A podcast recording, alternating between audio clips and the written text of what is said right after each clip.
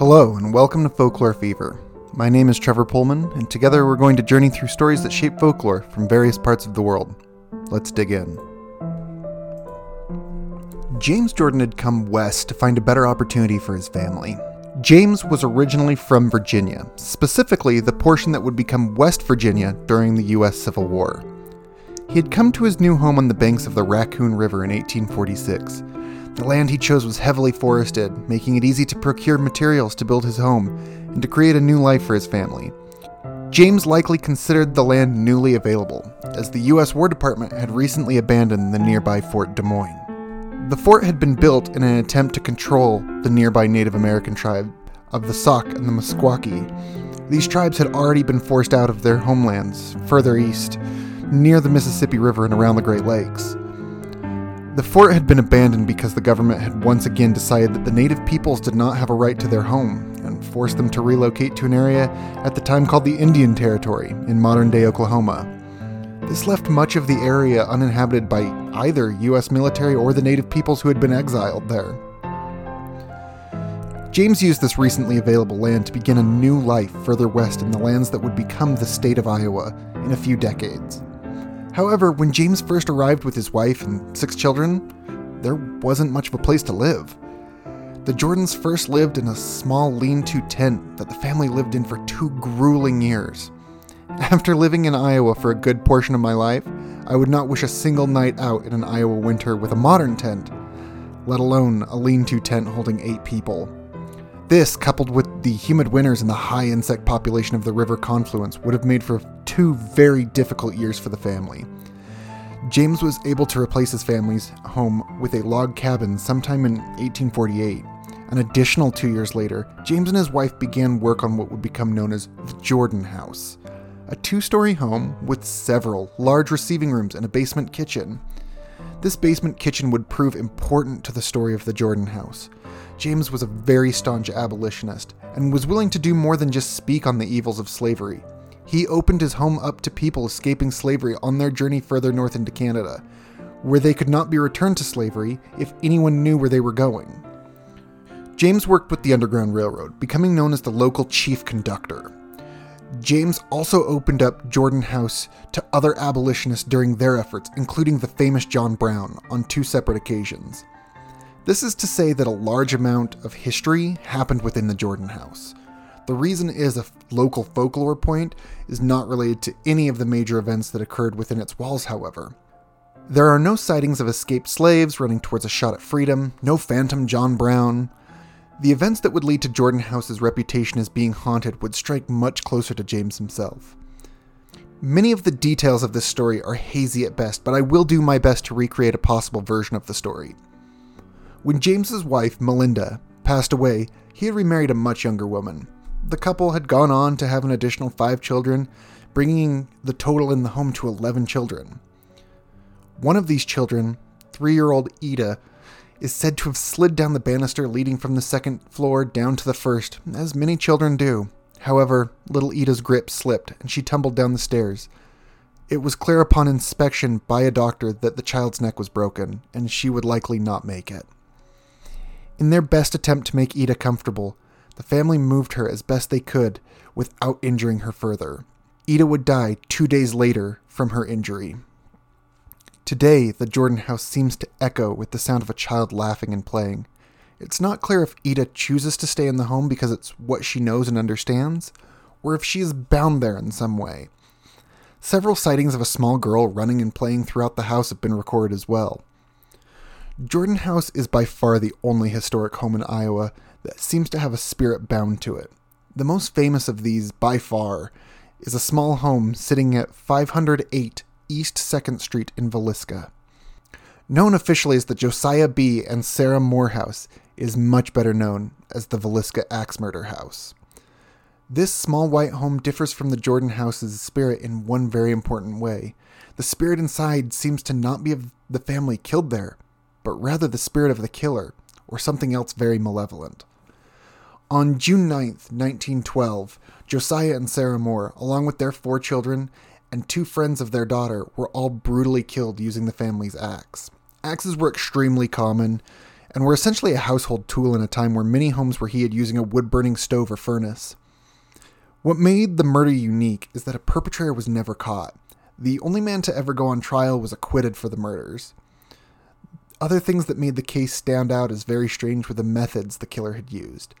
The victims all seemed to have been asleep when they were killed, with the exception of one of the visiting friends of the daughter. There were also several scrapes in the ceiling where the blade of the axe had struck, as all but Josiah were killed using the blunt end of the axe head. After the killings had occurred, the killer seemed to have washed his hands in a nearby basin and had covered all the mirrors in the home. Some authors speculate that this may have been done so he could avoid seeing himself splattered with blood and making his deed very visible to himself. Also, curiously, a pound of bacon was also left out on the table. When the news of the tragedy broke, it became a headline across the United States. This story became famous as the story that finally moved the Titanic off the headlines of America. The home itself seems to have had a dark, festering presence inside. There are many reports of just an evil feeling in the home, but this is possibly due to the knowledge of what occurred there. Many different groups have done various levels of paranormal investigation at the home, and it is available for tours, both during the day and, if you're brave enough, overnight. On the eastern part of the state, near Burlington, is a small back road, just like the hundreds that crisscross the state with little to no pavement on them. These dirt or gravel roads are often used to reach fields with farming implements or to bypass a road with a tractor driving slowly down it. Many of these bucolic side roads are rarely used and of little note. Stony Hollow Road, however, is known for holding a tale. Like the story of Jordan House, there is little written record about this folk story, but it begins with a woman named Lucinda. Various versions of the story exist, but the common factors are that Lucinda was married, or soon to be married. Her husband, his name lost to time, told her that he would meet her at the ridge that runs very near to Stony Hollow Road. Lucinda waited all day for her husband to arrive. When the sun began to dip below the horizon, she began to panic and fear the worst.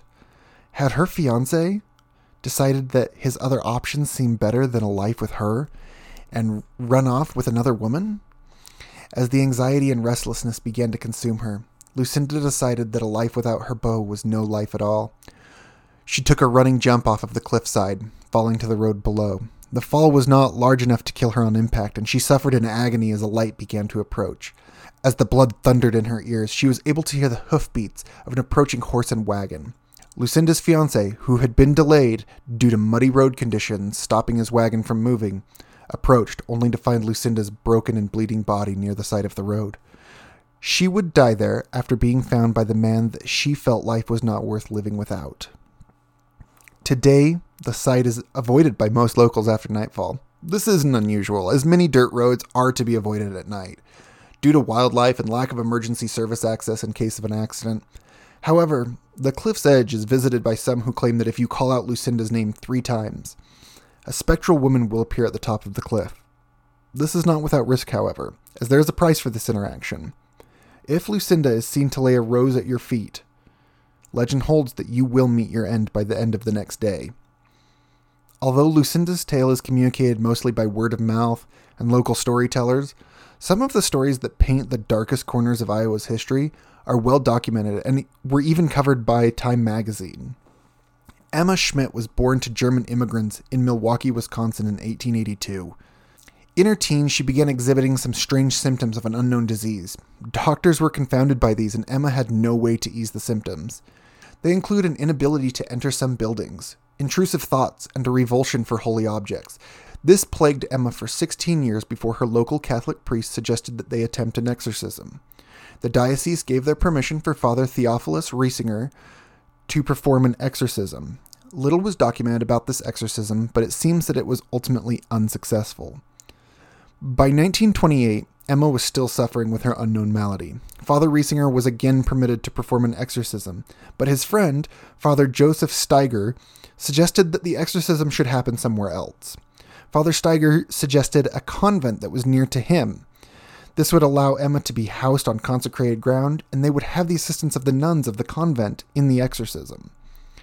After Emma had been moved to the convent, the exorcism took place across three separate sessions, which were weeks apart from each other. During this time, Emma refused to eat, as the food caused her to fall into fits of rage, claiming that it had been sprinkled with holy water. This took an extensive physical toll on Emma, as she was also vomiting various debris, including what were reported to be tobacco leaves.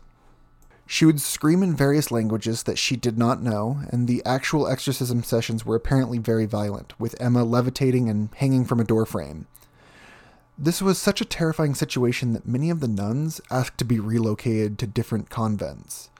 When Riesinger began the final session of the exorcism, it was believed that Emma was possessed by Judas Iscariot, the disciple who betrayed Jesus, her aunt, Mina, and her father, Jacob. Jacob and Mina were said to be lovers who had cursed Emma for refusing their incestuous advances during her childhood.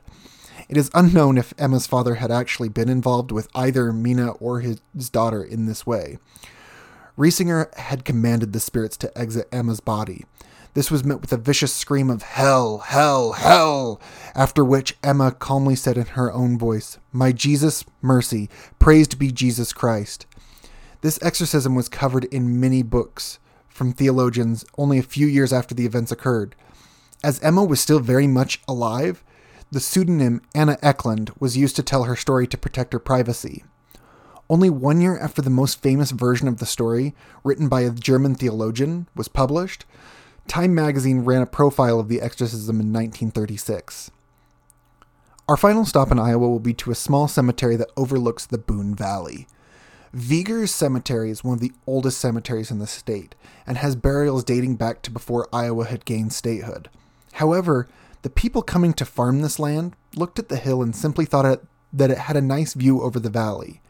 They neglected to notice the five mounds of earth that sat atop the hill. These mounds had been created by pre Columbian native peoples that had brought their dead to this hill and piled up earth around the body in a burial rite. With all of the horror film tropes about building on an ancient Native American burial ground, this cemetery goes one step further by burying the dead in an ancient Native American burial ground. This has led to the cemetery being noted as one of the most haunted in the state. It is not uncommon to hear reports of war cries, screaming, and ancient songs in the cemetery. Many people report a dark feeling of being watched. The hardest to determine the veracity of is several accounts of people reporting ghostly yips of coyotes surrounding them in the night at Vegors. Now, coyotes are native and quite common to the area, so it is difficult to say if these are ancient animal spirits or simply a hungry local pack. As we have seen, even in the most unassuming places in the world, there are dark stories that can teach us how to act and treat those around us.